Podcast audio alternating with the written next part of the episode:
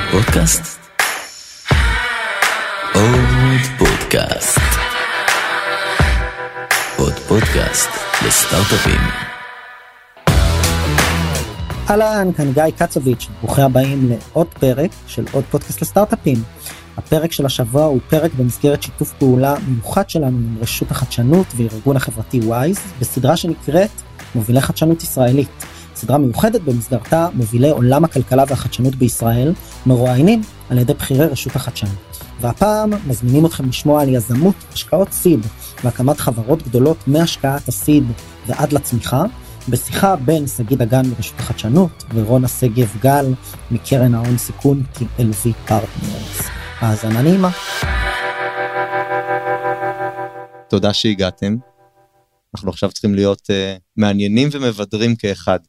טוב, אני קודם כל אתחיל שזו פעם ראשונה מזה שנתיים שאני מדברת מול קהל, ואני חייבת להגיד שאני קצת מתרגשת, זה, אז uh, תסלחו לי, זה באמת... Uh, הייתי בזומים שנתיים עכשיו, גם בהרצאות uh, גדולות, אז uh, זה מגניב לאללה, אני מקווה שזה יישאר ככה. עוד לקחו כן. אותנו למקום מיוחד, ומקום יפהפה לגמרי. אז ספרי קצת על עצמך. אה, נספר על עצמי. אז קוראים לי רונה, אה, ובאתי מרקע מאוד משונה, למדתי פסיכולוגיה, אה, פילוסופיה באוניברסיטה העברית, אני ירושלמית במקור. אה, לא למדתי שום דבר שקשור להייטק, ובגיל 24 היה לי רעיון אה, לקחת לגו ולהפוך את זה למשחק מחשב. דרך אגב, זה היה רעיון די מפגר, באמת, הבנתי את זה חודשיים אחרי שגייסתי את הסיד. מצאתי איזה מישהו, זה היה 95, מצאתי מישהו שהסכים לתת לי 200 אלף דולר, עד היום אין לי מושג למה.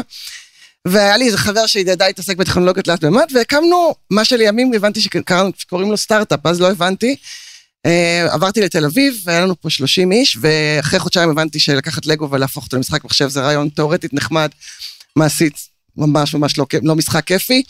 Uh, ועברנו לשח... לפתח משחקים כמו דום וקווייק, ממש שוט אמאפ, כזה מפלצות, יריות וכאלה. Uh, זהו, היה לנו אפילו משחק אחד שנהיה למיני להיט, קוראים לו ויירוס דה גיים. אתם יכולים לבדוק אונליין, אני לא יודעת, יש איזה 250 אי- אלף איש, אני לא יודעת אם לועגים לו, מעריכים אותו, אבל יש שם התרחשות סביבו עדיין. אמ, וזהו, ואז כשהייתי בת 27 מכרתי את החברה, לא אקזיט גדול, אבל הייתי, באתי מבית צנוע, וזה היה לי כסף לקנות את הדירה הראשונה, בדיוק ילדתי את זוג התאומים הראשון שלי, יש לי שני זוגות תאומים. אז, אה, אז כאילו זה היה ממש נחמד, וזהו, ואז ממש התגלגלתי לעולם ההון סיכון, באמת, לא... בקושי ידעתי מה זה VCs, פגשתי כמה VCs בסוף התקופת יזמות שלי, בעיקר לא התרשמתי, אני חייבת לציין, ובתור אימא צעירה זה היה נראה לי, נעשה איזה הפסקה לשנה, נסתובב עם החבר'ה האלה, קצת נאכל צהריים ונחזור להיות יזמית. וככה מצאתי את עצמי בעצם VC והתגלגלתי לעולם הזה, BRM הייתה תחנה ראשונה קצרה, ואז הציעו לי באברגרין לבוא להיות שותפה. הייתי אז בת 30 והייתי השותפה, אני ומייקל אייזנברג היינו השותפים הכי צעירים בארץ. וישבנו, אז אני ממש זוכר את הישיבה, ישבנו כולנו, אני הייתי כמובן הייתי הכי חדשה, גם הכי אישה, גם הכי צעירה, וחילקנו תחומים, וכולם, זה לקח תקשורת, אתה יודע. בסוף נשאר תחום אחד שאף אחד לא רצה, שזה Enterprise Software ו-Security, שזה מפתיע, אנחנו לא מדברים על לפני כל כך הרבה שנים, ואז אה, אמרו לי, בבקשה, אה, שותפה צעירה שלנו, לכי על זה, ונכנסתי לתחום, אה, ואני חייבת להגיד שלקח לי איזה שנה להבין בכלל מה המושגים ועל מה מדובר, אבל כשהתחלתי להבין ולהיכנס, גיליתי עולם יפהפה, מי שמתעסק בתחום הזה, אה, כל כך מורכב, עם כל כך הרבה פילוסופיה מאחוריו, באמת, התאהבתי בתחום. מאז אה, אני משקיעה, היו לי די הרבה הצלחות באברגרין. באיזשהו שלב באברגרין היה עניינים פנימיים, התחיל להיות פחות נעים. החלטתי שאני עוברת אז לפיטנגו. אה, בכלל החיים שלי, הם, יש לי איזה מוטו שחוזר בחיים והוא של life is too short, ואני בן אדם שאוהב לצחוק, ואני אוהבת uh, ליהנות, ואני אוהבת אנשים, ובא לי לעבוד בסביבה כזאת, ובא לי לעבוד עם אנשים כאלה, ואם אי פעם יצא לכם לפגוש את היזמים שאני עובדת איתם, והיזמיות שאני עובדת איתם, אז תפגשו אנשים שאני משוכנעת שתאהבו אחד-אחד, פשוט אנשים אחלה, אנשים שלמים. Uh, ועזבתי, עברתי לפיטנגו, הייתי שם השותפה שלהם, של ה-Enterprise Software ו-Security, ובגיל 44 הבנתי ש-it's now or never. או שאני אקום עכשיו לעשות משהו משלי, או שתמיד אני אהיה שותפה במקומות של מישהו אחר. אה, וגם היה לי איזה חלום, אה, והייתי חייבת איכשהו להוכיח לעצמי שאפשר להקים קרן שמבוססת על תרבות אחרת.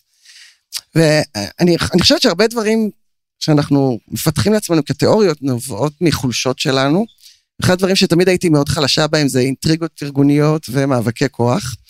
זה תמיד היה מכניס אותי לחרדות ולחצים, ואז פיתחתי תיאוריה שלמה למה זה לא טוב. שאני באמת מאוד מאמינה בה, ואני באמת מאמינה ש... ונורא רציתי להוכיח לעצמי שאפשר לבנות ארגון שאנשים מתייחסים בצורה שפויה, נעימה, חברית, אוהבת אחד לשני, הגונה, אה, ואפשר מאוד מאוד להצליח, אה, ולבנות קרן שמתנהלים עם היזמים בצורה מאוד חברית ולא לא נפוחה. בקיצור, האמת היא משהו די בסיסי לדעתי, שאפשר להצליח, ויצאנו עם זה לגייס בארצות הברית עם מסר מאוד מאוד שונה מהמסר שחשבתי שהם רוצים לשמוע, שזה שנבוא עם סכין בין השיניים ונשחט כל יזם וכל בן אדם שנפגוש בדרך.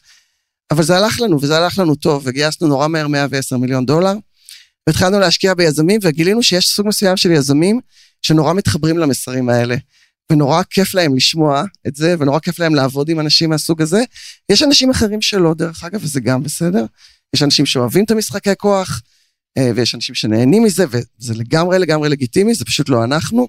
והתחילה להתחבר סביבנו קבוצה מאוד מאוד חזקה, אה, והקרן טפו טפו טפו אה, הלכה ומאוד הצליחה. אנחנו גייסנו היום כבר ארבע קרנות, אנחנו כבר, זה בשש שנים האחרונות, גדלנו משני שותפים, שזה היה איתן ואני בהתחלה, היום אנחנו ארבעה שותפים ועוד שלושה שותפים בדרך, כשגידלנו פנימה, יונתן ובריין ובר עכשיו שגדלה אצלנו. אה, ויש לנו כבר 45 חברות, גייסנו קרוב ל-850 מיליון דולר. אה, זהו, משקיעים בעיקר ב seed, משקיעים הרבה מאוד ב first timers, מאוד אוהבים first timers, אה, יודעים איך לעבוד איתם, ההתמחות שלנו זה seed, זה למצוא ביחד עם היזמים את ה product market fit, ואוהבים להשקיע בתחומים חדשים, הם הרבה פעמים תראו אותנו, את ההשקעות החדשות, הם אולי תרימו גבה, שנה, שנתיים אחר כך הרבה מהם נהפכות להיות מיינסטרים, זה קטע שלנו, אנחנו מאמינים שבתור משקיע seed, אתה צריך להסתכל במה יקרה בעוד שנה, שנתיים, ולא מה קורה היום. אז אה, זהו, אז זה בקצרה עלינו ועליי. אז קודם כל יש לי שאלה שנורא מעניינת אותי. לא יודע אם אתה קל. אתה עדיין משחק במשחקי מחשב? אנחנו יכולים להיות חברים בפורטנייט כאילו? לא, לא. לא? משחק במשחקי מחשב, לא. אני רוצה לשאול שאלה שמעניינת אותי נורא. אנחנו, זאת אומרת, יש לך הרבה מאוד ניסיון לאורך השנים. היזמים שלפני 20 שנה, והיזמים שלפני 10 שנים והיזמים של היום, זה, זה אותם יזמים? זה, יש להם את אותו drive, מניע אותם אותו, אותם מטרות? מה השתנה אצל היזמים ב-20 שנה האחרונות? אני חושבת שעד לפני 7-8 שנים יזם טיפוסי חלם לעשות אקזיט כדי שיהיה לו מספיק כסף לקנות בית במושב אה, יפה עם אה, בריכה וכזה, אני זוכרת, אתם גם בטח זוכרים, היו חגיגות, אקזיט של 40 מיליון דולר, כל ישראל חגיגה.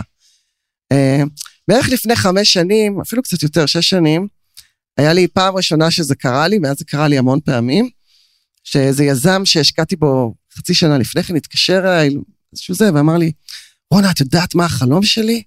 אמרתי לו, מה? אז הוא אמר לי, החלום שלי זה שנצלצל ביחד בפעמון בנסדק. אז אמרתי לו, וואו, זה מגניב, אבל אולי קודם נמכור ללקוח ראשון מוצר, אתה יודע, כאילו פרה פרה, בואו נתקדם. אמ, אבל מאז שמעתי על זה מהמון המון יזמים. אני חושבת שהיום יזמים חדשים ש... שמתחילים חברות, יש כל כך הרבה חברות מצליחות סביבם, יש כל כך הרבה חברות שהגיעו למיליארדים, וכל כך הרבה חברות שזה שהיום לעשות אקזיט של 100, אפילו 150, זה לא כזה מטורף, זה לא כזה הישג, אוקיי? והרבה מאוד מהיזמים שלנו, חולמים על להקים חברות ענקיות, זה דבר מאוד מאוד חדש בתעשייה הישראלית. זה גם חדש של ה-VCs, נגיד לי היה את ורוניס, אני, אחת ההשקעות הראשונות שלי הייתה ורוניס, אה, שהגיעה לשווי היום של 7 מיליארד, 7 מיליארד דולר, מונפקת בנסדק. אה, אז, וגם מתחיל להיות דור של, של VCs כמוני, שפתאום יש להם ניסיון בלהקים חברות, של לקחת חברה מסיד, ואשכרה לראות אותה מגיעה ל-400-500 מיליון דולר מחזור מכירות, זה לא בתיאוריה. ופתאום גם התשוקה הזו של יזמים וגם הניסיון הזה של ה-VCs מייצרים פה עולם חדש שבו אנחנו רואים חברות ישראליות לא נמכרות. תאמינו לי, הרבה מהחברות הישראליות שאתם רואים עכשיו שמגייסות בשווים נורא גבוהים וזה, כל הזמן מקבלות הצעות ל-M&A. זה חלק מהיותך חברה מאוד חמה וטובה, שכל הזמן גם רוצים לקנות אותך, וכל הזמן אנחנו צריכים כאילו לקבל את ההחלטה לא למכור ולהמשיך, זו החלטה מפחידה לפעמים. זה, זה יפה לראות את זה, שזה קורה. כשאתם מגיעים לחברה בשלב סיד, אתם אה, חושבים האם אותו יזם, האם אותה חברה יכולים לעשות את הדרך הארוכה הזאת ולבנות את עצמם ל- עד לפעמון של נסדק? תראה, אני המון פעמים משקיעה ב-first timers. עכשיו, זה חבר'ה, זה בחורים ובחורות מאוד מאוד צעירים הרבה פעמים, מה זה מאוד צעירים? באזור גיל ה-30, אבל זה עדיין מאוד צעיר. אה, מאוד, ובחיים הם לא עשו שום דבר דומה, אז כאילו, באמת שאי אפשר לדעת. אה, אני, האמת היא מסתכלת על שני דברים, א', כמה הם אינטליגנטים ופתוחים, ולא נפוחים, ולא עסוקים בעצמם, אלא מוכנים כזה ללמוד ולחקור, אבל עם, עם ביטחון עצמי, כאילו, בסיסי. אה, זה דבר אחד, ודבר שני, כמה הולך להיות לי כיף לעבוד איתם. זה נורא נורא חשוב לי, כי ממש ממש בא לי להרים את הטלפון עם חיוך, ושבצד השני יהיה חיוך ושיהיה כיף. אה, ואז אנחנו מתחילים להתגלגל ביחד, וזה מדהים לראות כמה הם גדלים, פשוט מטורף. חלק יותר, חלק פחות, וגם יזמים שבתחילת הדרך אמרו לי, אם יציעו לי 100, 150, אני נמכור את החברה, או אני... אז זה מגיע, אבל כבר המכירות כבר 7-8 מיליון דולר, וכבר פתאום יש פוטנציאל להרבה יותר, ופתאום 150 זה לא מספיק, ופתאום אתה רואה את הסכום הזה הולך ועולה, ויש לי הרבה שיחות כאלה עם יזמים. אה, אז אני לא מתעסקת בזה יותר מדי, אני כן אומרת ליזמים שזה מאוד מאוד יאכזב אותי, הם ימכרו את החברה ב-40 מיליון דולר, למרות שאני לא אעצור אותם. וזה מאוד יאכזב אותי רק כדי לעשות setting של expectations. כן, זה גם יאכזב את ה-CFO שלך. את ה-D, כן, מאוד. זה, זה ממש מסוכן, כן. אז, אז אתם כבר אה, שש, שבע שנים עוד מעט, אה, שש וחצי בול. שש כן. וחצי. מה, איך אתם משכנעים את היזמים לבוא אליכם? איך אתם מגיעים אליהם ואיך אתם משכנעים אותם לבוא אליכם? היום יש לנו קהילה אה, שעובדת איתנו, ושרוצה לעבוד איתנו, מאוד מאוד מוגדרת. אה, סוג מסוים, מה שקרה זה שברגע שהשקענו בסוג מסוים של אנשים, וזה באמת אנשים מכל, יש לנו, אנחנו לא משקיעים רק בחבר'ה 149 ורק מתלפיות, למרות שיש לנו גם כאלה, אלא באמת יש לנו מסטרנטים ודוקטורנטים ו- ואנשים שלא סיימו תיכון, וכאילו מכל הסוגים והמינים, אבל יש כן מאפיינים משותפים לכולם, הם כולם אנשים מאוד מאוד לייקable ומאוד מאוד מבריקים ומאוד...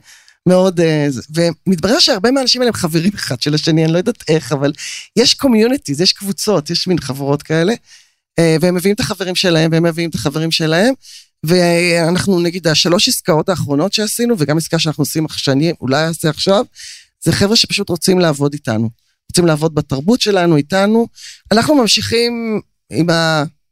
עם הסגנון שלנו, הוא בצורה שמפתיעה אותי מאוד, הוא עדיין מאוד ייחודי בארץ, אני לא מבינה למה, אבל סבבה. אמ, וזהו, וזה זה עובד לנו טוב, וזה זה גם נחמד, זה גם כיף, לנו וליזמים.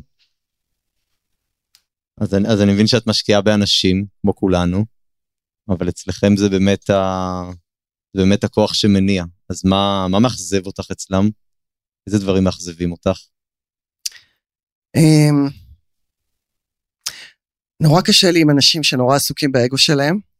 אמ, לכולנו יש אגו, אבל אגו זה דבר הרסני, ואם אנחנו לא יודעים לשים את האגו בצד, זה...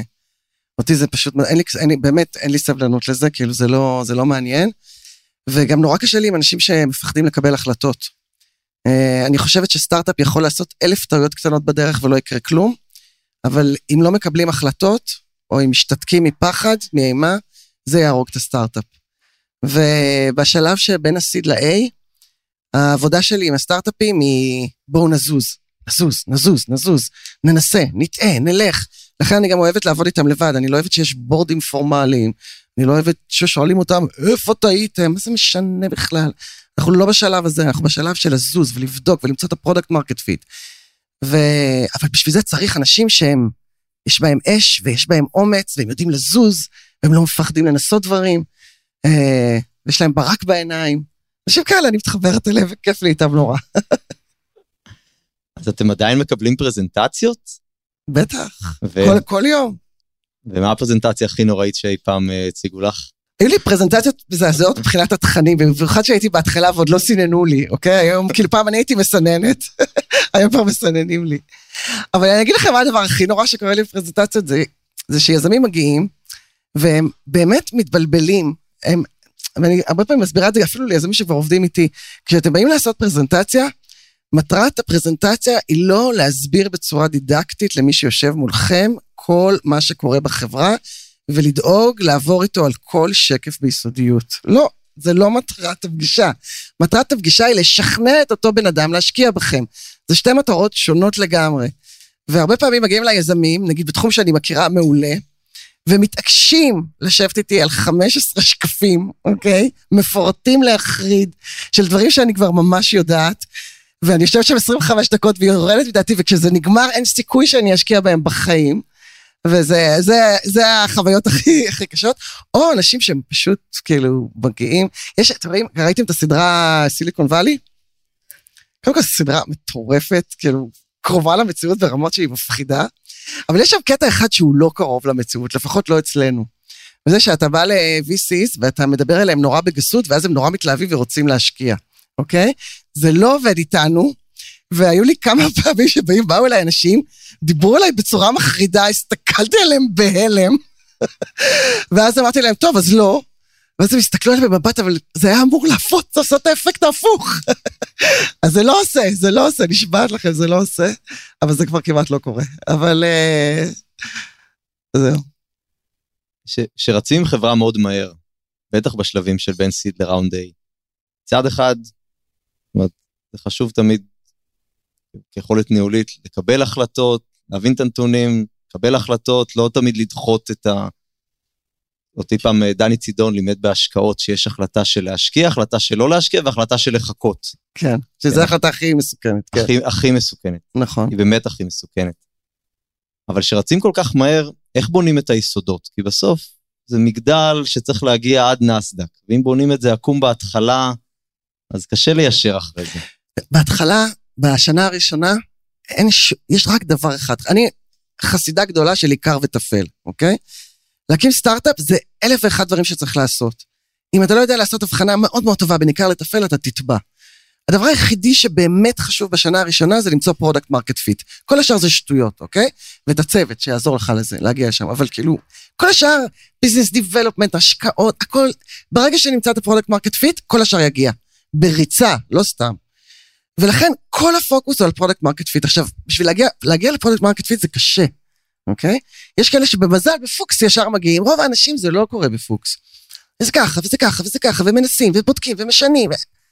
ו... וזה שלב שבו צריך לזוז, אוקיי? ברגע שמוצאים את ה-product market fit, אנחנו לא ממשיכים לזוז בסחרחרה, אוקיי?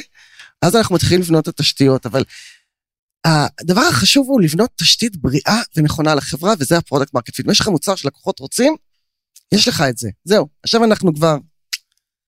עכשיו המסלול כבר... עכשיו אנחנו מתקדמים.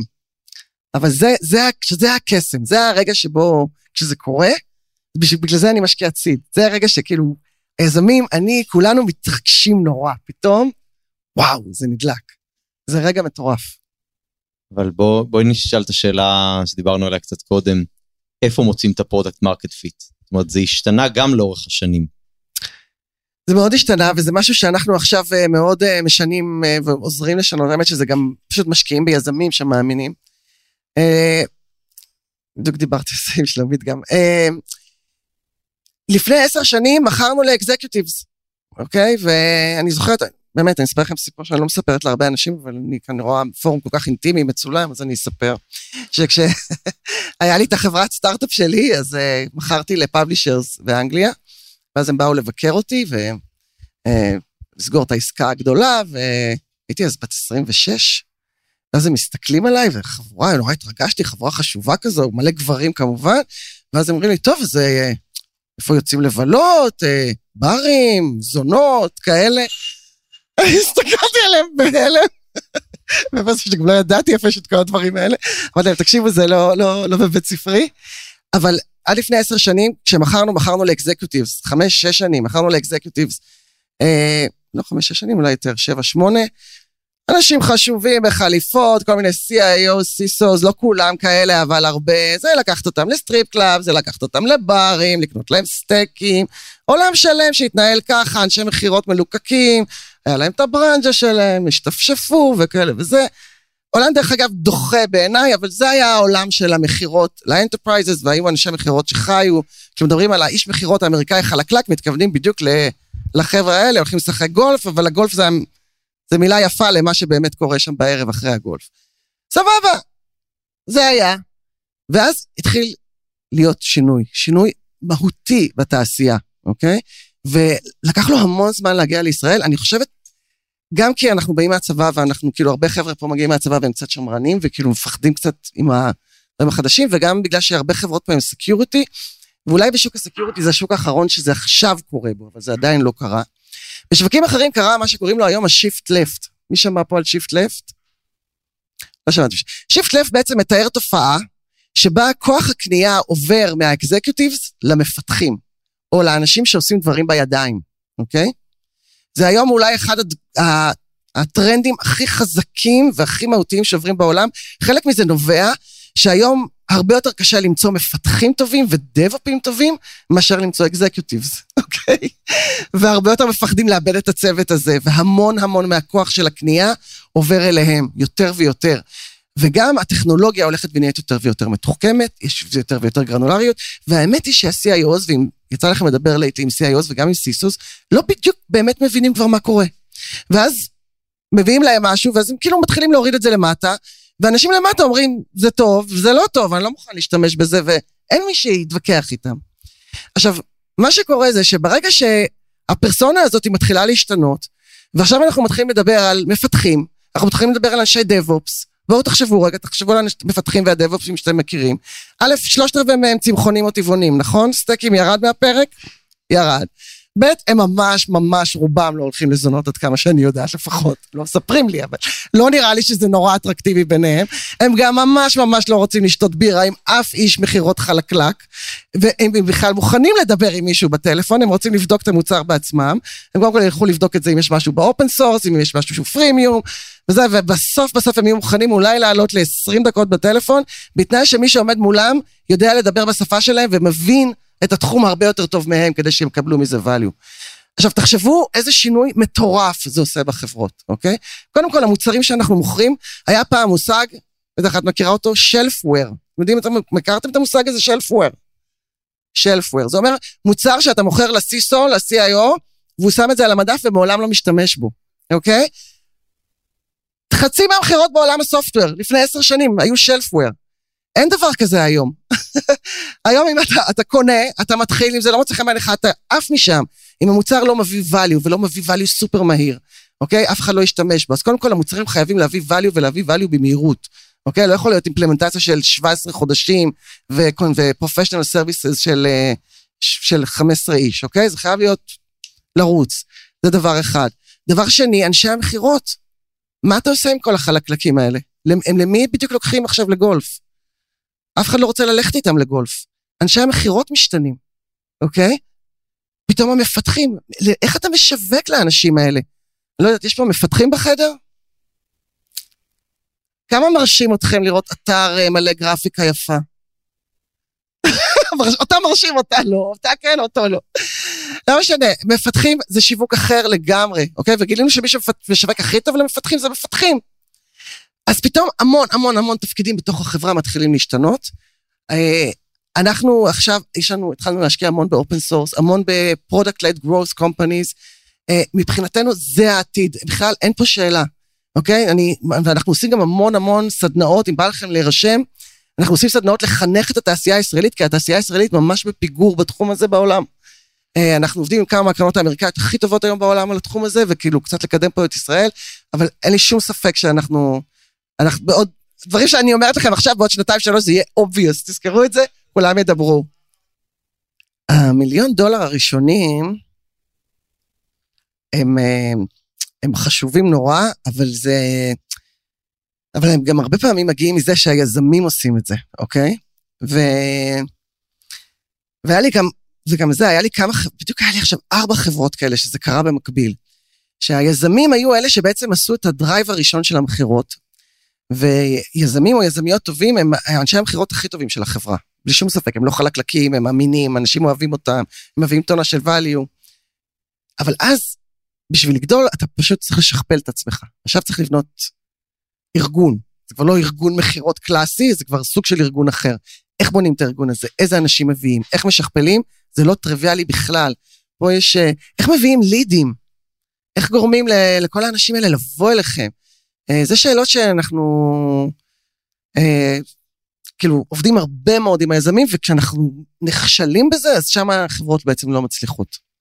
אמ, אבל אני חייבת להגיד לך, יש לי עכשיו חברה שאנחנו כבר שנתיים מתקשקשים, ולפני שלושה חודשים הייתה פריצה. אז לפעמים זה לוקח יותר זמן, אה, ולפעמים זה לא קורה, אבל אה, צריך סבלנות, צריך למצוא, וגם לפעמים השוק עוד לא שמה לגמרי, כי אנחנו משקיעים כל כך מוקדם, אנחנו לפעמים משקיעים בדברים שהם קצת מוקדם מדי, אנחנו אפילו משקיעים, אז כאילו לפעמים צריך לחכות עוד קצת, ואז פתאום זה קורה. ומה אז אתם עושים אם זה לא... זה, זה החלק הקשה, שלא יודעים אם זה לא מצליח כי עוד שנה יגיע השוק, או שצריך להרוג את זה עכשיו? אז אני אספר לך סיפור אמיתי שהיה לי עם חברה אחרת דווקא. חברה שגם כן השקעתי בה לפני שנה וחצי בסיד, בשוק שאמור היה לקרות.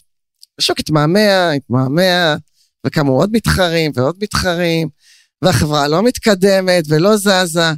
ואני מתחילה להתייאש, ואז ישבתי עם היזם, אמרתי לו, תקשיב, יאללה, בוא נעשה פיבוט. בוא נקח, נעשה משהו אחר, בוא, לא אכפת לי מה, אתה רוצה למכור נעליים, בוא נמכור נעליים, השקעתי בך, אבל כאילו, אבל אנחנו ראש בקיר, אנחנו מדממים פה, חבל, לא? זה, וזה, קיצור, היזם, דווקא הוא כזה, בהתחלה היה קצת מוסס, ואז לפני שלושה שבועות, הוא רצה ברידג', והוא, אה, ברידג' זה כאילו הלוואה, שניתן לו הלוואה כי הולך להיגמר הכסף, אמרתי לו, אין בעיה, תבוא אלינו, ויומיים לפני שהוא בא לבקש מאיתנו הלוואה, הוא בא ואמר לי, רונה, החלטתי, אנחנו משנים כיוון. אז אמרתי לו, טוב, אבל זה אולי לא זמן טוב, כי אתה בא לבקש הלוואה.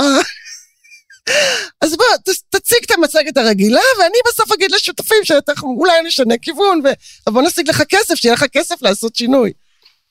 אז הוא מגיע אלינו, והוא עושה פרזנטציה של החברה, ואני יושבת, ותבינו, הגעתי, ממש, ידעתי שאנחנו משנים כיוון, ואמרתי לעצמי, וואלה, באמת, בעזרת השם, וואטאבר, כאילו, טפו טפו טפו חמסה.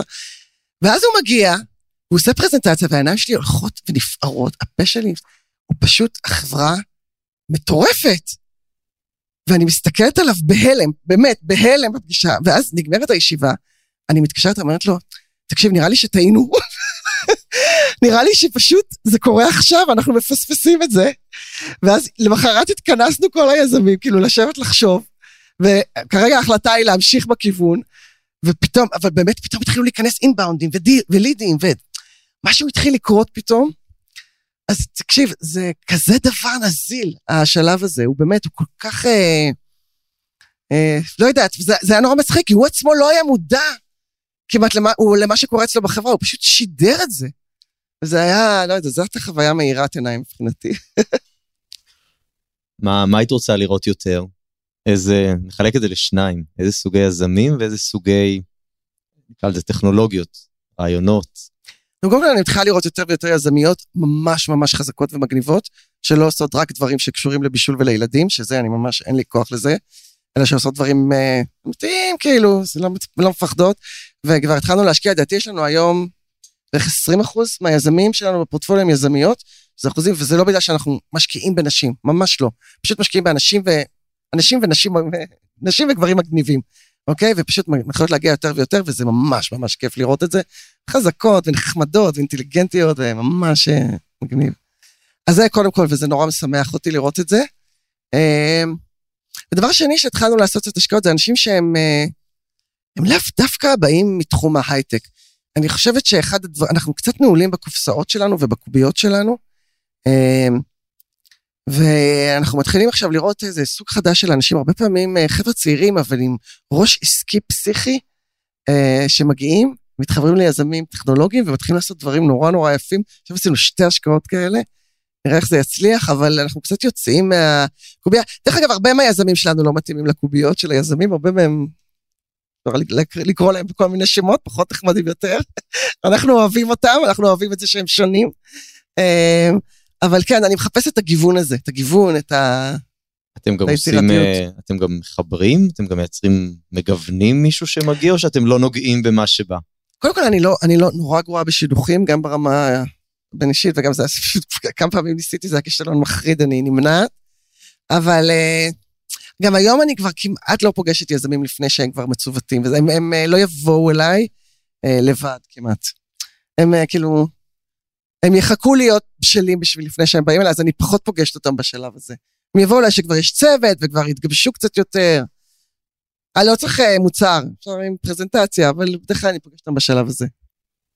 בוא נדבר על, אה, על חוויות קצת יותר קשוחות. אה, אצלנו לפני שנה, ככה בהתחלה של הקורונה, הכסף נעצר, כל. הרבה מה-VCs היו על הגדר, ופתחנו ככה ערוץ מהיר לחברות שנוכל לתת להם אה, הש, השקעה, כמובן שאמרנו להם, אתם תוך שלושה חודשים לא מביאים את ה-VC שיעשה איתנו רם, אנחנו מושכים את הכסף. אבל מצאנו את עצמנו מצד אחד מצילים הרבה חברות, או מאוד דוחפים את כמות הסבבי סיד פה, אבל מצד אחד, מצד שני, מקבלים החלטות של להרוג חברות. שאתה יודע, אתה מצביע נגד, לא שמת כסף, אתה יודע שהחברה הזו הולכת להיסגר, אתה רואה את הראנוויי, אתה רואה אותה נכנסת לתוך, אה, אה, לתוך קיר, ואת המשקיעים עומדים על הגדר ובדרך לקפוץ אחורה. איך, אה, איך אתם סוגרים חברות? תקשיב, אני חושבת שצריך להפסיק להתייחס לנושא של סגירת חברות בצורה כל כך דרמטית. באמת. כאילו, אני, כשאני משקיעה ביזמים, קודם כל, אני, אין דבר כזה שיזם ישים כסף שלו. ואני ממש כועסת על יזמים שמנסים להביא כסף שלהם או מסבכים את ההורים שלהם בחובות. בשביל זה יש אותנו, אוקיי? ואם לא הצלחתם לשכנע אותנו או אנשים כמונו להשקיע, אז אל תעשו את זה. פשוט אל תעשו את זה. יש, זה, התפקיד שלכם הוא לא לסכן את החיים, אתם, אתם, אתם מקריבים את החיים שלכם, ארבע, חמש שנים מהחיים שלכם, אנחנו מקריבים כסף של מישהו אחר. זה סבבה, זה דיל טוב. לא צריך לסבך אותו יותר מזה, בסדר? לא צריך להביא לשם הקרבה יותר גדולה מזאת. אז זה קודם כל. עכשיו, כשאני אומרת, נגיד ליזם, בוא נפסיק לדפוק את הראש בקיר, ואני אמרתי את זה לכמה יזמים דרך אגב, כאילו, בוא, תעזוב, בוא נלך להקים ביחד משהו אחר. כאילו, זה הדבר אולי לפעמים הכי טוב שיכול לקרות לחברה, זה שזה נגמר כבר. לפעמים יזמים כל כך שכנעו אותם שיזם טוב לעולם לא מוותר, אוקיי? שאני פשוט רואה אותם עומדים, כמו לעמוד מול הקיר הזה, כשיש פה פתח ליד, הם יעמדו בקיר ופאק, פאק, דוחף, ומדממים, אני פשוט, זה ייאוש, כאילו, די, לכו, תזוזו שני מטר הצידה, לכו לחדר אחר, תלכו. מה אתם עושים? למה אתם מבזבזים את החיים שלכם מול הקיר הזה? ולכן סגירת חברה זה דבר בריא, זה דבר נכון, תקימו את החברה הבאה שלכם. חלק מהגדול מהיזמים הסדרתיים שלנו, החברה הקודמת לא הייתה כזו הצלחה גדולה. ועכשיו יש לי חברה אחת מטורפת, חברה קודמת. ועכשיו יש להם חברה, מטורפת, הם למדו מלא. זה לא אירוע נוראי. דרך אגב, גם אנחנו, כשאנחנו משקיעים ואנחנו סוגרים חברות, סבבה, יאללה, לא קרה כלום. אף אחד לא מתאבד אצלנו בקרן אם נסגרה לו חברה. זה, צריך להתייחס לזה כחלק מהחיים. לא, גם בסך הכל בישראל אנחנו בתרבות הרבה יותר פתוחה אה, לחברות שנסגרות. זאת אומרת, יש תרבויות, בעיקר במזרח, סגרת חברה, יש לך אות קין והוא יורד איתך לקבר. פה ממש לא, ממש ממש לא, במיוחד אם סגרת את זה בזמן ובצורה מכובדת, ואמרת, לא הלך, יאללה, המשכנו הלאה. אני חושבת שזה משהו שהוא ממש, אה, ממש ממש לגיטימי. באיזה, באיזה דברים את לא משקיעה? איפה, איפה הקו המוסרי או הקו ה... אני לא מדבר על טכנולוגיות אה, בטריות, כן? שזה לא התחום שלכם. תראה, לא השקענו, אה, אה קודם כל אה, סייבר התקפי אני לא משקיעה, מעולם לא השקעתי. סייבר התקפי. אה, כן, דרך אגב אני מכירה את החבר'ה של NSO טוב. אה, לא, אני לא, לא הייתי משקיעה בזה. היה תקופה שהיה, עכשיו זה כבר פחות, היה הלוואות באינטרנט בריבית קצוצה. לא יודעת אם אתם זוכרים את התקופה הזאת, החברות האלה הצליחו בצורה פראית, אני סירבתי להשקיע. אה, הימורים אני לא מוכנה להשקיע. אה, בגדול אני, תראה, אנחנו משקיעים באינפרסטרקצ'ר, אני משקיע בדאטה, כל מיני דברים כאלה, אני לא יכולה להגיד לך שזה עושה good to the world, אבל אני לא אשקיע בשום דבר שאני חושבת שיכול לעשות רע למישהו או לאיזושהי קבוצה. ואני גם אשמח מאוד להשקיע בדברים שעושים טוב, אבל אני לא impact uh, fund, בסדר? אבל בטח יש לי גבול שנמתח, ו, ואני גם לא אוהב את התירוצים. אני זוכרת שהם עשו אז את ההלוואות, אז כאילו התירוץ היה, אנחנו נותנים הלוואות לאנשים שהבנקים לא נותנים להם הלוואות. שזה כאילו דרך נורא יפה להגיד, אנחנו נותנים הלוואה לבן אדם שלא מסוגל להחזיר אותה, מספחים אותו בחובות איומים, ואחר כך מוכרים את החוב שלו לחברה שבאה עם אה, נבוט להכות אותו. אז כאילו זה נחמד, אבל זה כאילו, זה לא משהו שאני הייתי שמחה לשבת בבורד ולעקוב אחרי התפתחות, אוקיי? זה כמו שאמרנו קודם, אם, אם לא נותנים לך כסף, לפעמים זה מסיבה טובה. כן. לא, הם גייסו מלא כסף, דרך אגב. מאוד הצליחו איזו תקופה, ואז התרסקו. כשהרגולטורים עלו על זה שזה פשוט מלווים בריבית קצוצה, אה, בשם יותר יפה ועם לוגו צבעוני. זה הכל. היה לך כמה שאלות קשות אליי, רוצה? איך אתם חיים עם זה שההייטק הרבה יותר מתקדם מסקטורים אחרים, אוכלוסייה. אה, זו שאלה טובה. אה, אנחנו, אנחנו, א', אנחנו הרבה יותר מתחבטים בזה ב, בחמש שנים האחרונות. אני חושב שבעבר, גם בממשלה ובטח ב, אה, ככה, במה שהיה אז לשכת המדען הראשי, לפני שהיה רשות חדשנות, אמרו שיש, אה, יודעים, יש את הילדים המוצלחים בכיתה ויש את הילדים הפחות מוצלחים, אז למי שפחות מוצלח בוא נעזור, אבל למי שמוצלח גם נעזור, אז אנחנו בסקשן הזה, כן, אנחנו בתוכנית בר אילן לנוער מוכשר במתמטיקה. אמ, אנחנו היום הרבה יותר מסתכלים על זה בצורה אה, מכלילה. אה, האמת, אנחנו עושים את זה אה, בחלק גדול מה, מהדברים שאנחנו עושים דווקא מראייה שזה מה שטוב להייטק. אה, אני, אני אתן כמה, אולי כמה דוגמאות, אנחנו מסתכלים על, על זה שבהייטק אתה צריך בסוף שיהיה לך אתרי ניסוי, אז אה, יופי, החברות אצלכם זה פשוט, לפעמים אתה מעלה גרסה לאינטרנט, זורק את זה ל... אני מכיר חברות שעושות, שהניסוי שלהם זה ישראל, זורקות דבר ראשון לישראל, עובד, עושים, app, כאילו לוקחים את ה... לוקחים את התוכנה, מריצים מכל העולם. יופי של beta site, אפילו לא מגלים לאף אחד. אבל כשאתה צריך עכשיו לעשות תוכנה של הגנת סייבר לרכבת, או, או, או מתעסק במטענים בנמל, אז לך תיכנס לרכבת ישראל, לך תיכנס לנמל אשדוד, אתה צריך לקחת מידע רפואי, אז לך תיכנס לאיכילוב או לרמב"ם. ושם אנחנו הבנו בשלב מסוים שהעובדה שההייטק כל כך מנותק מה, מהשוק המקומי זה בעיה כאילו שיש לה שני צדדים. שמצד אחד אנחנו מחזיקים פה נמלים שהם כנראה לא ה-cutting edge של innovation בנמלים, ומצד שני אנחנו מחזיקים הייטק שהוא, בזה שהוא הולך לחו"ל, אולי זה טוב לא, אבל יכול להיות שהוא מפסיד הזדמנויות פה. אז, אז הגענו למקום שאנחנו התחלנו להסתכל על החיבורים והגענו לדברים די יפים. הצלחנו את מערכת הבריאות לפתוח ממש בענק, בית חולים גדול בישראל מחזיק היום עשרות רבות של שת"פים, סטארט-אפים, זה משהו שבסוף אנחנו מקבלים אותו גם כ- כלקוחות של בית חולים, וזה, גם יש משהו בחדשנות שבטח מכירה, שברגע ש... סוג של רעל, כן? אתה מכניס ל- לאיזה מקום וזה מרעיל לך את כל, ה... את כל, ה... את כל המקווה מים ב... ב... בחדשנות, וכל הארגון משנה פוקוס, כי כבר הפוקוס הוא איך רצים יותר מהר, חושבים אחרת. אז אנחנו זיהינו שזה מקום שאנחנו יכולים מאוד מאוד לייצר את האימפקט. המקום השני שמאוד הטריד אותנו היה באמת השכר בישראל, שבהייטק הוא נפלא, אבל יש מקומות שאתה משווה את זה למדינות מערביות אחרות, באותו מקצוע, השכר הוא פשוט מזעזע, וזה לא כי מישהו מתקמצן על השכר, זה פשוט כי הפועלים עובדים, ב, עובדים בפריון נוראי. אז בדברים האלה, דבר ראשון, ההייטק היום מייצר המון המון הזדמנויות, זה כבר לא רק מתכנתים, זה כבר לא רק מרכזי מו"פ. אז, אז זה מקום אחד שבאמת הצמיחה הענקית שקורית פה, זה משהו שבאמת ימשוך את כל שוק העבודה למעלה, ואת משרדי עורכי דין שלא ישלמו משכורת של עורך דין בהייטק, או משרד פרסום שלא ישלם משכורת של שיווק דיגיטלי בחברת הייטק, לא יהיו להם עובדים, אז זה ירים את כל המשק. אמנם זה במידה מסוימת הרס יצירתי, כן, חלק לא ישרדו, אבל, אבל הדברים האלה אנחנו רואים איך זה, איך זה מרים ומושך את כל המשק למעלה. ויש דברים שהם יותר קשים, שאתם יודעים, בסוף חינוך זה לא, זה לא אחריותנו, או לא יכולתנו לשנות, וזה, וזה דברים שבאמת מטרידים אותנו, אבל אנחנו לפחות עושים את המקומות שאנחנו יכולים להתחבר, לחבר בין ההייטק לבין המשק, אנחנו חושבים שזה, שזה מקומות שצריכים לבוא מווין ווין, כמו שאמרת, את לא קרן אימפקט, ואנחנו בסוף, הכסף שלנו זה כזה לייצר פה הייטק בתחומים חדשים, בטכנולוגיות חדשות, אבל כן, זה מטריד. אחד הדברים שממש מטרידים אותי זה לראות, כאילו, זה לראות את הקבוצה של ההייטק שמרוויחים ממש טוב וחיים בניחותא, ולעומת זאת קבוצות אחרות שהמשכורת שלהם, אני לא מבינה איך חיים ממנה בכלל. והפערים האלה הולכים וגדלים באמת, כאילו נוצרות שתי שכבות, דרך אגב זה לא רק בישראל, זה בכל העולם.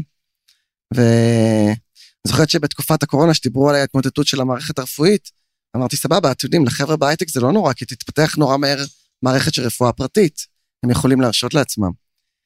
כי זה בדיוק המקומות שזה צץ. אבל זה, זה, זה הדברים שאותי מפחידים, חינוך פרטי. זה המקומות שמתחילים להיות מפחידים, שפתאום נוצר כאילו סוג אחד של חיים וסוג אחר לגמרי של חיים. אז איך, איך מגשרים על זה? איך אנחנו הופכים את זה למדינה שהיא יותר entertaining, אתה יודע, את כל האוכלוסייה, איך, איך מגשרים על הפער הזה, שהוא רק הולך ומתרחב. אז, אז דבר ראשון, אני חושב שבזה שהייטק בא ונותן איזושהי דוגמה ל, אה, בעצם ליכולת להצליח בעקבות השכלה, בעקבות זה שאתה לומד אנגלית, מתמטיקה, מתחבר לעולם, אה, רוכש יכולות דיגיטליות, זה הרבה דברים שהם, שהם אפשריים לחלקים מאוד גדולים לאוכלוסייה. אני חושב ש, שזה מה שמאוד ישפיע, הרי בסוף, את יודעת, אנחנו בתור אבות ואימהות, משפיעים כנראה על החינוך של הילדים שלנו יותר מכל דבר אחר. אה, וברגע שאנחנו נדע גם בתור אנשים ו- וכולם, זאת אומרת, זה שרואים כולם את ההייטק מצליח, אז נכון, יש את המקום של, של, של הקנאה ויש את המקום גם שאנחנו מדברים עליו של הדאגה, כי אף אחד לא רוצה לראות פערים גדולים מדי אה, בחברה, אבל מצד שני זה כן מייצר את ה... יודעת, את האפשרויות, את האפשרויות להצליח ו, ובאמת את הדחיפה של ילדים שכבר יודעים יודעים מה, מה זה הייטק, כאילו ילדים בחטיבה כבר יודעים מה זה הייטק, והם יודעים מה המשמעות של, לא משנה, להחליט בין אה, ארבע או חמש יחידות באנגלית, או ארבע או חמש יחידות במתמטיקה, הם כבר מבינים שיש לזה השלכות יותר גדולות, לפחות ממה ש, שאצלי היה שאני הייתי ב, אה, בתיכון וחטיבה. זה הדברים שככה משפיעים, אה, משפיעים כחברה. Uh, ויש הרבה דברים ש, שזה אחריות בסוף, בסוף של המדינה, שנכון שאנחנו מקבלים ממנה את, את המימון שלנו ואנחנו איפשהו גם חלק ממנה כארגון, אבל, אבל אנחנו צריכים לעשות עוד הרבה דברים. דיברנו על חינוך, דיברנו על למשל תשתיות, כן, אז, אז היום יש המון פקקים, אז אומרים, טוב, הייטק יגיע ב... תגיע בעבודה וירטואלית גם לפריפריה, אבל צריך לשים סיבים אופטיים, נכון? זה לא, אה, זה לא, אם, אם הזום לא עובד, אז גם, גם זה לא. גם בתל אביב יש אזורים שכדאי. שאין סיבים אופטיים? אצלנו בשרון המצב יותר טוב כנראה. אז אנחנו, אה, אז אנחנו כן כמדינה צריכים אה, לקחת באמת את היכולת הזאת של יוזמה טכנולוגית וגם לשכפל אותה למקומות נוספים. אז אני בתור תפקידי כמישהו שצריך לעשות disruption בממשלה, אז, אז זה כל הזמן, כל הזמן מציג בראש איפה עוד אתה יכול להביא את הדבר הזה שהייטק בסוף עושה הרס יצירתי, כן, הוא מביא דברים חדשים שפחות מדברים על זה שהוא, מה הוא משאיר מאחור, אבל הוא, הוא יוצר קדמה, קדמה טכנולוגית, ויש מקומות שהטכנולוגיה לא ממש התקדמה. אני לא יודע מתי פעם אחרונה ראיתם איך סוללים כביש, זה לא באמת השתנה במאה השנה האחרונות. אבל לא יודע, לפני שבוע הייתי נורא אופטימי. הייתי במפעל של חברת בנייה, שלוקחת את, ה, את השירותים והמקלחת, שזה הדבר הכי מורכב בדירה. יש שם מים וחשמל וביוב וקרמיקות ואיתומים והכי הרבה ליקויי בנייה והכי הרבה תקלות אחרי הבנייה. אז הם בונים את זה במפעל. כן, דבר ראשון בונים את זה במפעל מאוד נוח, הכל בנו, הפועלים עובדים בכיף, אפילו יש מאווררים וזה. ואז מרימים את הכל, מחברים, מגיעה משאית, לוקחת לאתר, באתר מרימים, טאק, מחברים לבניין. אתה אומר, רגע, כאילו, אנחנו קצת תקועים ב... אני מסתכל על הבניינים שבונים, בדיוק אחי סיים, סיים בניית בניין, אני אומר, בוא'נה, הדרוזי שבנה לו את הבניין, זה כמו שאני הייתי ילד ב- ב- בשנות ה-80, ראיתי איך בונים בניינים, ואני בטוח שבשנות ה-30, שסבא שלי עלה מגרמניה, עוד בנו גם, גם אז ככה את הבניינים. רגע, נו יאללה, שיבנו כבר את הכל במניין, יביאו לאתר, טראח, יחברו. אז אתה מתחיל להסתכל ואומר, טוב, אבל זה לא יקרה מעצמו, נכון? מישהו צריך לבוא ולנער פה את המערכת. אז, אז כנראה שגם צריך לנער את המערכת, כי זה סוג הדברים שבסוף מביאים אנשים לעבודה בשכר יותר גבוה, פחות תאונות בנייה, בתים יותר מבודדים עם פחות פליטות גזי חממה. ואם אנחנו כבר מדברים על תוכנה, אז זה הר של תוכנה שמנהל את הדבר הזה, כי מי שעושה את זה הכי מהר, הוא מי שבסוף משתלט על העולם. אז, אז גם בדברים האלה אני מצד אחד אופטימי, כי אני חושב שאפשר לקחת את ה, כל השיבושים או ה-disruptions שאנחנו עושים בהייטק ולהתחיל לנער פה את הכלכלה. מצד שני, אני חושב שאני מוטרד בערך כמוך מה, מהאי שוויון המאוד גדול ש, שנוצר פה, ולא תמיד יש לנו סבלנות ובצדק לחכות עכשיו עד שהוא, עד שהוא ייעלם, וחינוך זה תמיד מה שגם לוקח הרבה זמן. רק רוצה להגיד לך דבר אחד, שממש זכינו, אה, שיש לנו קבוצה של אנשים כל כך אינטליגנטית שיושבת בעמדת כוח, וגם אם אני לא תמיד מסכימה והיה לנו ויכוחים בשנה שעברה על, על מהלכים, אבל כל דבר שאתם באמת עובדים בשביל התעשייה ובשביל ההייטק, ויש לכם אימפקט ומדברים על זה גם בכל העולם, אז uh, באמת תודה. וזה ממש לא מובן מאליו שזה לא איזה חבורת, uh, כאילו, אנשים שבאמת כולו קרלס, וכאילו באמת כל כך אכפת לכם, כל כך אינטליגנטים, וכל כך מבינים מה קורה, וזה... באמת. את רוצה לספר על מה התווכחנו, שנשאיר את זה ל... רוצה שנספר על מה התווכחנו? על התמיכה בהייטק, כן. לא בהייטק, ב... אה, בקרנות, שעשיתם את הקרנות האלה. במוסדיים, כן. כן. טוב. לא, יש, יש משהו מאוד, אה, אתם יודעים, בעולם, אתם יודעים איזה home bias? home bias זה הטיה ביתית. יש את זה ב, בהמון תחומים, סוציולוגיה, אנחנו פסיכולוגים בתואר הראשון, גם שם יש את זה בעברית, אבל... אה, אני לא סיימתי את התואר.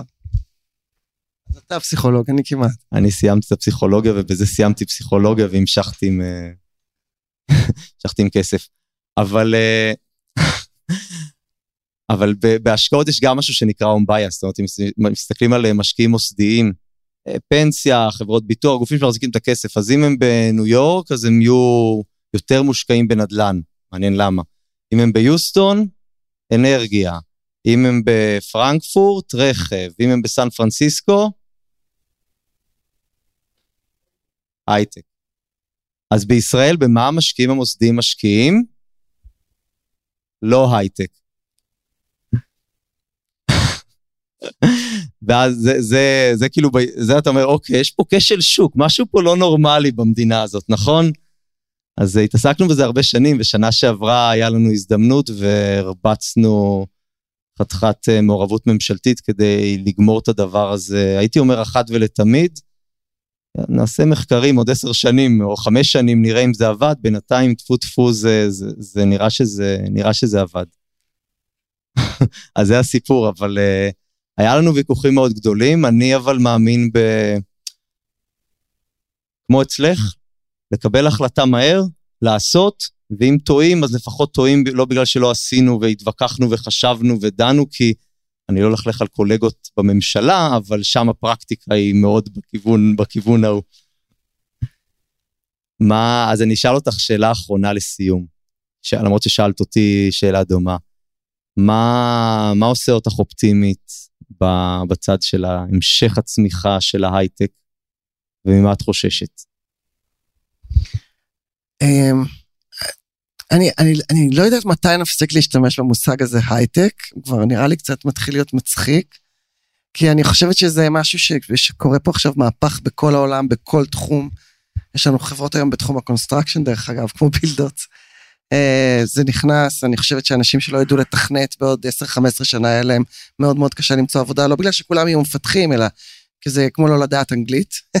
לפני 10 שנים זה פשוט, פשוט העולם אה, עושה מהפכה ועושה שינוי אדיר, אני חושבת שהקורונה פשוט האיצה את זה, אבל זה פשוט קורה, ו... ולכן אני לא, אני חושבת שהמנוע הצמיחה הזה שקורה עכשיו בישראל, ואני לא יודעת אם אתם יודעים, אבל היום ישראל, אני חושבת שהיא ההאב הכי רותח והכי חם היום בעולם, אפילו יותר מסן פרנסיסקו, לפחות מה שאני שומעת מה-VCs אה, בוואלי. אה, זה פשוט נחשב היום המקום הכי הכי רותח בעולם, יש פה גידול מטורף, זה מכניס המון כסף למדינה. והוא צודק שזה גם מפרנס המון המון תעשיות מסביב.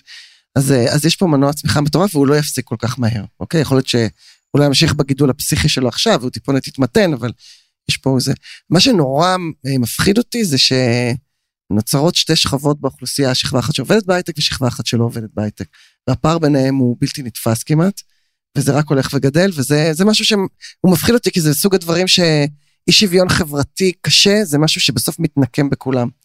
אה, גם באלה שלכאורה היו בצד היותר נוח אה, של האי שוויון, אז זה, זה, זה משהו ש...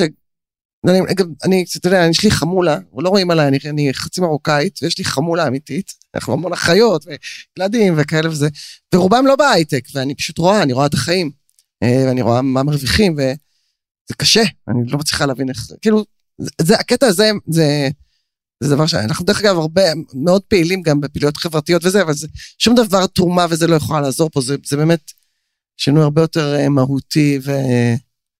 ו- והכנסה של הרבה מאוד אנשים לעולמות של ההייטק. אני חושבת שדיברתי על לצאת קצת מהקופסה ולהכניס עוד אנשים.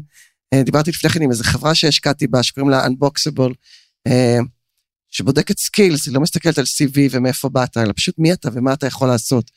ומכניסה. אז אנחנו מנסים להשקיע גם בדברים כאלה ש...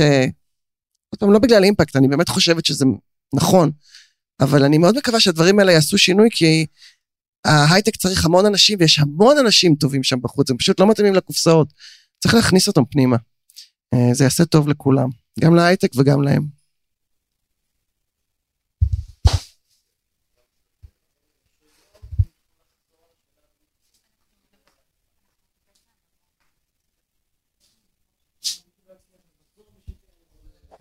אז אה, מוזמנים להגיע לשאול, זה יהיה בטח יזמים, ואז יהיה לי קשה.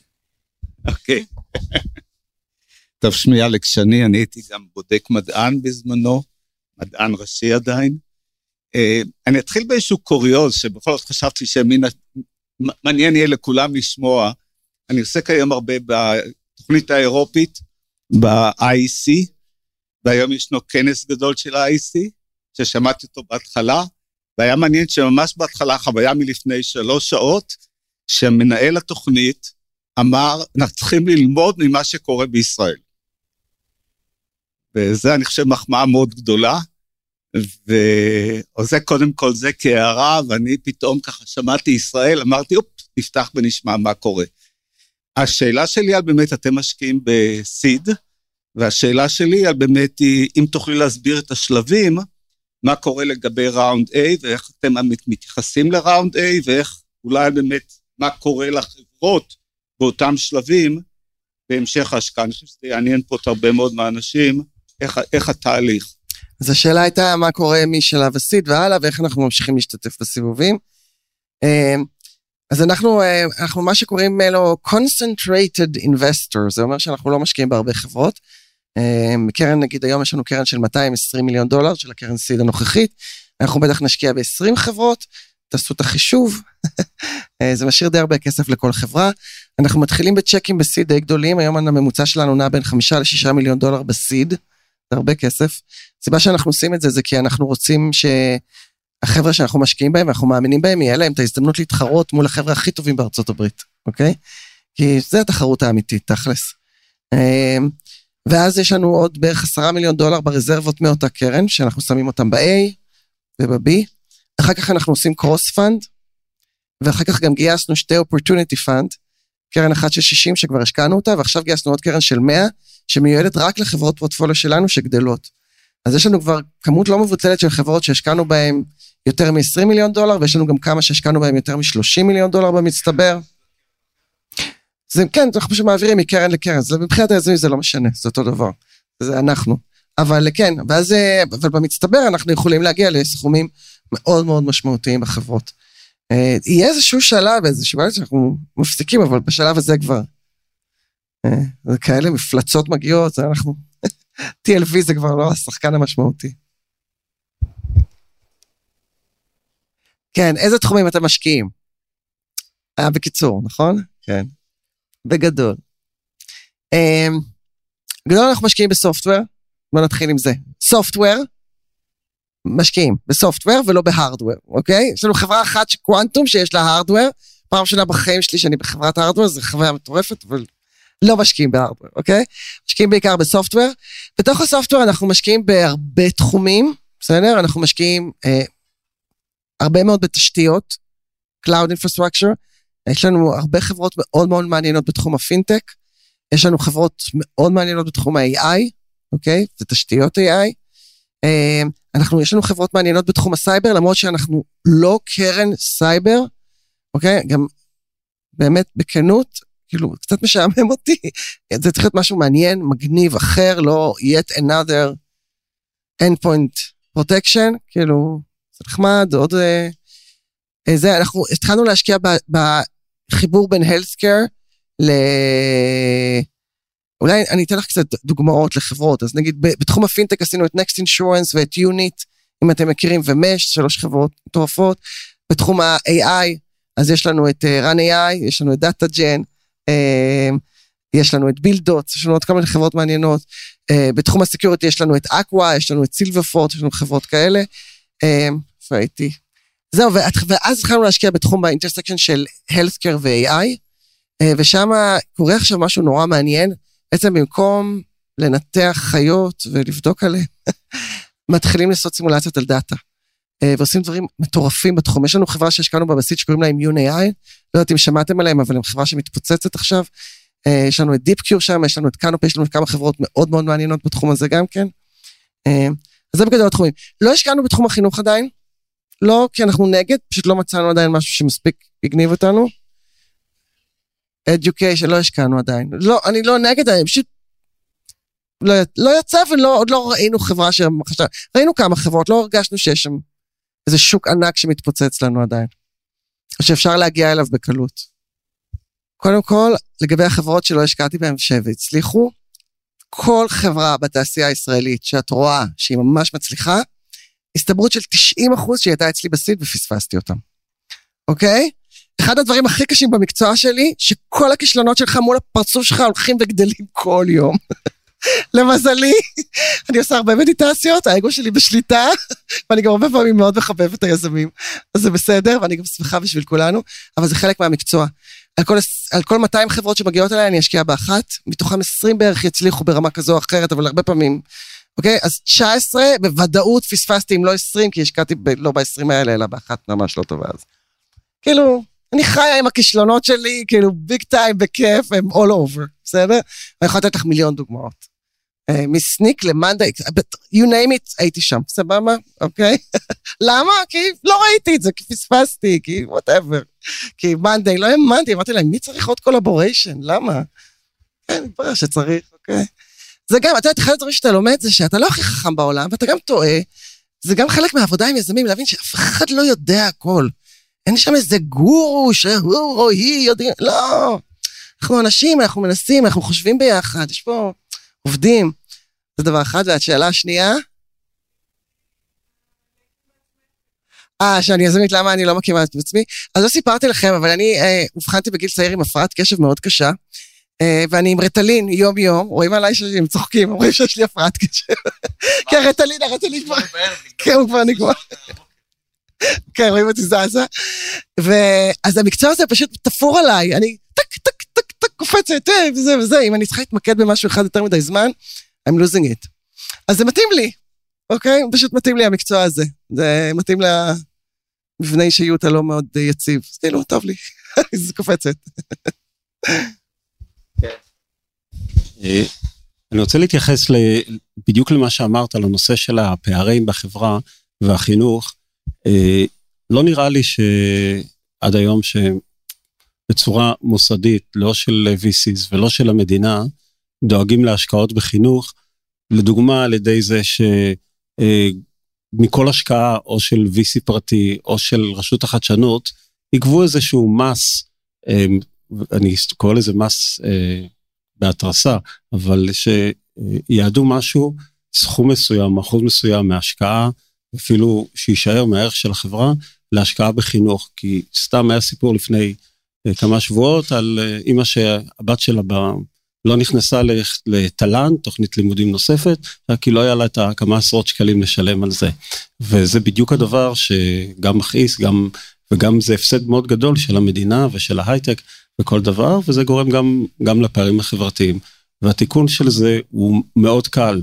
אם אתם כ-VC תגידו, אוקיי, כל חברה שאנחנו משקיעים בה, אנחנו מחייבים אותה לאחריות חברתית של X אחוזים, 2 אחוזים, 5 אחוזים, באיזושהי צורה, או בצורה מעשית או, או בצורה כספית, כן? וכנ"ל רשות החדשנות, ו, וזה בכוח שלכם, מעבר לזה להשקיע גם בפוליטיקה. ואני רוצה לקדם את זה לעוד משהו. מאוד מטריד אותי שעשרות שנים, כל, כל ההשקעות של המדינה, גם מבחינת כספי החסכונות, וגם מבחינת השקעות של כל מיני, כל, כל הקרנות הבנקאיות, הם אגורה לא משקיעים בסטארט-אפים. ומפסידים הון על, על טייקונים ש, שהם יודעים שהם מרמים אותם מההתחלה, והם פשוט מקבלים עמלה יותר גדולה כדי לסתום את הפה, ויודעים שהם מרמים, והשקר הזה קיים, ובנק ישראל מודע, וכולם מודעים לזה. אז למה לא להכריח להשקיע במיזמים חינוכיים אה, בצורה ממש אה, אה, כמו מיסוי, הדבר הזה, אבל, אבל שהכסף יהיה צבוע, שילך לזה ויקימו, אז אולי חלק יתבזבז, אבל אה, בטוח שיקומו הרבה דברים חדשים, אה, יהיו הרבה יותר ילדים שיוכלו אה, למצות את הפוטנציאל שלהם, כן? ו, וכולם, וזה ווין ווין לכולם. וגם עצם זה שחברות ההשקעה מכל הסוגים, כל הקרנות, אה, חברות שמחזיקות את הפנסיה שלנו, אה, פנסיית חובה, פנסיית רשות, כל הסוגים, וגם חברות ביטוח אפילו, יכריחו אותם להשקיע גם בהייטק וגם בחינוך. כן? והדבר הזה, אה, שהוא דבר שהאוצר יכול בקלות לעשות תקנות לדבר הזה, זה אפילו לא צריך חקיקה, והדבר הזה יהיה ווין ווין לכולם לדעתי. אני מתפלא שעד היום זה לא נעשה. וזה מיליארדים, האחוזים הבודדים הם מיליארדים. טוב, אז ראיתי את הממשלה משני הצדדים, אז, אז אני אענה את השאל, אני אענה תשובה שנכונה גם להייטק וגם לממשלה. א', לא חסר כסף בשניהם. נכון, אצלך, בהייטק הבעיה היא לא, כדי להצליח עם חברה, הבעיה היא לא כסף. בואו נגיד לכם עוד משהו, כדי להצליח במשהו במדיניות ממשלתית, הבעיה זה לא כסף. בסדר? אז דבר ראשון, והייטק משלם מלא כסף. רבע מהמס הכנסה בישראל זה מהייטק, וזה עוד לפני הנתונים של אה, השנה ושנה שעברה, ש... שמעלים ויעלו את זה, ו... ומשרד האוצר פיקשש בכל התחזיות מיסים שלו, בגלל שהייטק הייטק שילם לו יותר מדי אה, אה, מיסים, ממשהו, יותר ממה שהוא אה, אה, תכנן. אה, כולנו נהנה מזה, הכל טוב. אנחנו כולנו משלמים מיסים הרבה ולא מתלוננים על זה, זה לא, זה לא הבעיה. הייטק מרוויח, משלם את המיסים שלו, זאת לא הבעיה. הבעיה בסוף, אה, במדיניות הממשלתית, זה בדיוק כמו בכל חברת הייטק, ניהול. קבל החלטות, מבוססות נתונים, מהר, לבנות ארגון, לבצע כמו שצריך, לבזר את הכוח למטה, כי כמו שהמפתחים יודעים יותר טוב מהסיסו, אז גם מנהלי בתי ספר יודעים יותר טוב ממנכ"ל משרד החינוך. זה נכון שבלייצר את זה ולעשות את זה זה שונה, אבל בבייסיק, זה די אותו דבר, זה חוזר לדעתי לתואר הראשון שלנו של התנהגות אנושית, וזה אה, זה הכל ניהול וקבלת החלטות, להתבסס על נתונים ולעשות את זה מהר, ואם טועים, לטעות מהר ולתקן במקום, במקום למרוח את זה. אז, אה, אז בתשובה לכסף, הבעיה היא לא כסף, לא בהייטק ולא כמה שהייטק יש לו, או כמה שהוא מקבל, ולא בכסף של הממשלה. האתגרים תמיד בביצוע. ואם נותנים במערכת הבריאות אה, לכמה ארגוני בריאות להתחרות אחד עם השני, שאתם יכולים לבחור מי, נותנים להם לנהל ולא מנהלים לכם את הקופת חולים מלמעלה בירושלים, אז הם מקבלים שירות שהוא בין הכי טובים בעולם. הוא לא מושלם, אבל בשום מקום בעולם שירות רפואי לא מושלם. בבתי ספר, לא זוכר מתי פעם אחרונה מנהלת בית ספר של, אה, של הבן שלי קיבלה איזה שהן החלטות משמעותיות שמשרד החינוך נתן לה. אז אה, נחזור לזה שהבעיה היא לא כסף, היא כמו רוב הדברים בחיים, אנשים, ניהול, ביצוע, ולבזר את הסמכויות. אני כן יכול להגיד לך. לא חסר למד... אני חוזר לתשובה הבסיסית, כסף לא חסר. אפשר לעשות עם עוד כסף תמיד עוד דברים. אם אתה היום לוקח עוד כסף ושופך על סטארט-אפ שלא יודע איך להתנהל או לעשות scale, זה לא יעזור. וגם, כשמסתכלים על מערכות ממשלתיות, הבסיס הוא אותו דבר. אם, אם מערכת יודעת להתנהל היטב, בנויה נכון, נותנים את הסמכויות למנהלים, נותנים את היכולות לבצע, בסדר, אחרי זה מוסיפים כסף, אבל זה לא שאם אתה שופך כסף על משהו שהוא לא מנוהל היטב, אז זה מה שפתאום יזניק אותו. זה אותו דבר בהקשר הזה, בין לנהל חברה או לנהל אה, אה, ארגון מדינתי שהוא scale יותר גדול, אבל הבסיס הוא אותו בסיס. אני חייב להגיד לך שעד עכשיו עשינו הרבה מאוד פרויקטים חברתיים, אה, בין אם זה, אני יודעת, אה, הכלה של עובדים זרים, כאילו של אה, שוהים לא חוקיים בתקופת הקורונה, ו, ובית השאנטי וכאלה שאנחנו תומכים בהם וזה, ועשינו את זה, ותמיד הצענו לחברות הפורטפוליו להצטרף. אני כן חושבת, אחרי שאמרת לי, אני חושבת שזה האמת היא רעיון לא רע בכלל. להכניס ל term sheet שלנו איזשהו סעיף שאומר שמשהו הם חייבים לתרום לאיזשהו אה, גוף חברתי. אני חושבת שאנחנו היום נמצאים מעמד בארץ כזה שאנחנו כבר יכולים לעשות את זה. נמנענו מלעשות את זה, אנחנו לא אוהבים לכפות על החברות שלנו כלום, אבל זה נראה לי משהו שהוא כן נכון לעשות אותו. אה, רובם עושים את זה anyway, דרך אגב. מה שהוא אמר, רובם עושים את זה. מה? במאנדיי עושים את זה יפה.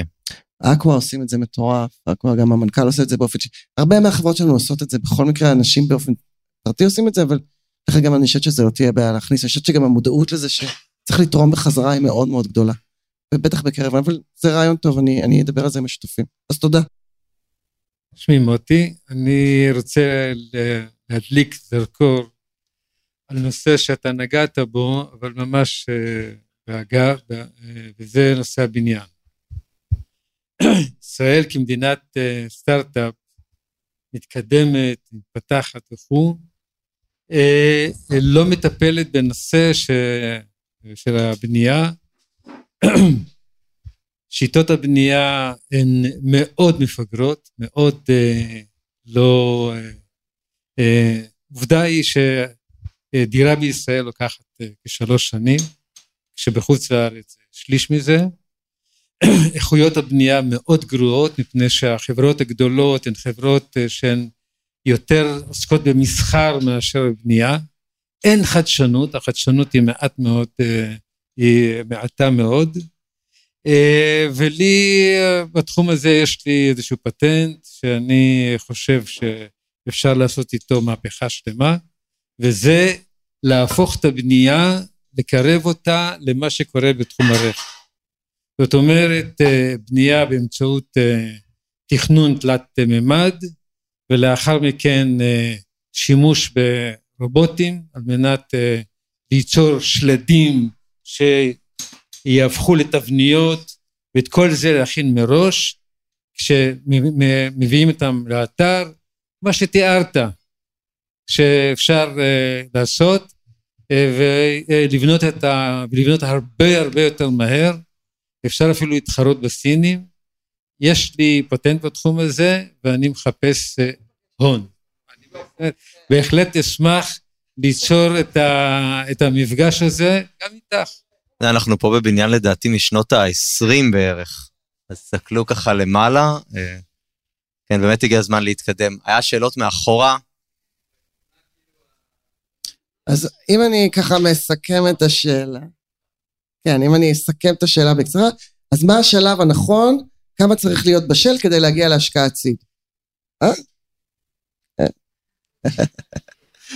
והאם צריך להשקיע את הכסף של ההורים בדרך? להוסיף? אה, בשביל להגיע להשקעת seed, מה שאתה צריך זה קבוצה, קשה מאוד לבד, צריך לקבוצה שהיא, שהיא גם מגובשת באמת, אה, צריך אה, מצגת טובה, לדעת לספר סיפור, וצריך לראות שדיברת עם לקוחות ושהם רוצים לשתף איתך פעולה קדימה. לא צריך prototype עדיין, אתה יכול פשוט לצייר את זה על מסכים. לא צריך עדיין אה, לקוחות משלמים או שמשתמשים במוצר. זה לגמרי לגמרי לא נחוץ כרגע, אוקיי? כל מה שאתה צריך זה רק לה- להראות שיש לך אנשים שאמרו, וואו, מגניב, תביא לי, שזה מוכן, ושאני יכולה לדבר איתם. זה אומר לי הרבה עליך, זה אומר לי שאתה יודע להגיע לאנשים, שאתה יודע לשכנע אותם, במיוחד אם הם לא כולם קרובי משפחה שלך, אלא חלקם אנשים שהם... שלא הכרת לפני כן, אה, ושאני יכולה לדבר איתם, זה אומר לי הרבה. האם בשביל זה אתה צריך להקריב, למכור את הבית של אימא, לקחת משכנתה שלישית עליה? לא, ממש לא. כאילו, מקסימום שבעה חודשים, תאכלו קצת, אתה יודע, פחות טוב. מגיעים אליי, אז לפעמים אני אומרת, אתם רעבים, רוצים עוגיות כאלה, סבבה. אבל זה בסדר, תראי, אתם בדרך כלל מגיעים אליי חבר'ה שהם צעירים, אה, לפני ילדים, וזה, אם זה חבר'ה כבר עם משפחות זה יותר מורכב, אבל אז הם כבר יש להם מספיק חסכונות בשביל לקחת את השישה, שבעה חודשים שזה לוקח, בשביל לבנות איזשהו בסיס לעסק. אה, כן, יש איזו דרישה להקרבה מסוימת, אתה צריך לעזוב את העבודה, אתה צריך להתמקד בזה, לעבוד, אבל יש הבדל מאוד גדול בין זה לבין... אה, שאני רואה גם דברים שאנשים ממש ממשכנים רכוש של אנשים שקרובים אליהם. בדרך כלל זה ההורים וכאלה, שזה ממש ממש ממש לא, באמת לא. או את הבתים שלהם. זה מדהים לראות כמה יזמים שונים אחד מהשני, באמת, זה אין, תמיד אומרים, מה הטיפוס של יזם שמצליח? אין כזה. יש המון המון המון טיפוסים. אה, אני כן חושבת שחברות שמצליחות זה חברות שיודעות אה, לזוז מהר. תקשיב, זה לא רק שלוקח, שהדרך ל product market fit היא לא ברורה ודורשת הרבה מאוד שינויים ומחשבה וגמישות מחשבתית, גם אחר כך, מצאת משהו חם, כמה זמן תישאר שם לבד? חודשיים? ארבעה? תוך דקה עטים עליך 17 סטארט-אפים מכל הכיוונים. איך אני נשאר ראשון? איך אני ממשיך להוביל? איך אני נלחם בתחרות? איך אני שומר על ה positioning שלי? כל הדברים האלה זה דברים שדורשים גמישות מחשבתית, לזוז, לא לפחד לקחת סיכונים, תמיד להסתכל שני צעדים קדימה. אתם יודעים, אחד הדברים שמדהימים אותי לראות, זה כאילו נראה לנו נורא טריוויאלי שכשרואים גרף, אז רוב האנשים יודעים שגם אם הוא נעצר פה, אז כאילו כנראה הוא ימשיך לשם אחר כך. רוב האנשים לא רואים את זה. לא רואים את זה. הם לא מסוגלים לראות צעד אחד קדימה, תנסו את זה פעם עם אנשים סביבכם. וזה גם קורה עם סטארט-אפים. כאילו, ברור לאיפה הולך העולם, אבל לא. הם עסוקים בעכשיו ובהיום. אתה זה, זה צריך לחשוב קדימה, ולזוז, ולעשות דברים, ולא לפחד. זה עולם של אה, אנשים שהם doers ושהם אמיצים, שלוקחים צ'אנסים. אה, זה אני יכולה להגיד לך שזה נכון לגבי כולם, אבל זה מאוד מאוד, הש, האישיות מאוד שונה, אחרי, אחרי זה. אה, לגבי ה... איך, למה חבר'ה שלא נמצאים בגוגל או בפייסבוק או באמזון יכולים לחשוב על רעיונות טובים, וכשלא חשבו עליהם, קודם כל יכול להיות שחשבו עליהם פנימי צוותים. ארגון גדול, אני לא יודעת כמה מכם עבדו בארגון גדול, ארגון גדול עובד מאוד אחרת. דברים עולים לאט, צריך לקבל אישורים, לא כל דבר יוצא, לא זה, הרבה פעמים פרויקטים נהרגים בדרך, ואז גם מוציאים את זה, ולא תמיד זה המוצר הכי טוב בשוק, ולא תמיד הוא מצליח. הרבה מאוד מהחברות הכי מצליחות היום בעולם האינפרסטרקצ'ר, לאמזון יש פתרון מתחרה, אז מה? עדיין יותר מוצלחים מאמזון. אז קודם כל, אני חושבת שלאט לאט השוק קצת נרגע מה, מהכיוון שיבואו השחקניות הגדולות, זה, זה לא ה-IBM של לפני 15 שנה, בסדר? אנחנו בעולם הרבה יותר, חלק מזה שהבייר משתנה, יש גם הרבה יותר בחירה, והרבה פעמים אתה יכול לנצח גם את הגדולות, לא תמיד הגדולות מספיק מהירות, מספיק זריזות בשביל להוציא, או יש להם מוצרים מספיק טובים. לגבי אבלואציות, אין לי מושג קלוש. אני אה, כבר שנתיים אומרת, וואו, זה לא יכול להמשיך ככה, הם השתגעו לגמרי, זה לא יכול להמשיך ככה, וזה ממשיך ככה. אז לא יודעת, אז או שזה ימשיך ככה, או שזה לא ימשיך ככה, אני הפסקתי להמר. אה, חלק מהאבלואציות פסיכיות לגמרי, חלק מהאבלואציות אני יכולה להבין יותר, אבל אה, לא יודעת להגיד לך. באמת שאני לא יודעת, זה, זה כבר הרבה זמן, זה כבר כמעט עשור, שזה לא מפסיק. וזה כל פעם נראה שדי, זה לא יכול להיות, וזה רק ממשיך. אין לי מושג קלוש, באמת, בכנות. תודה.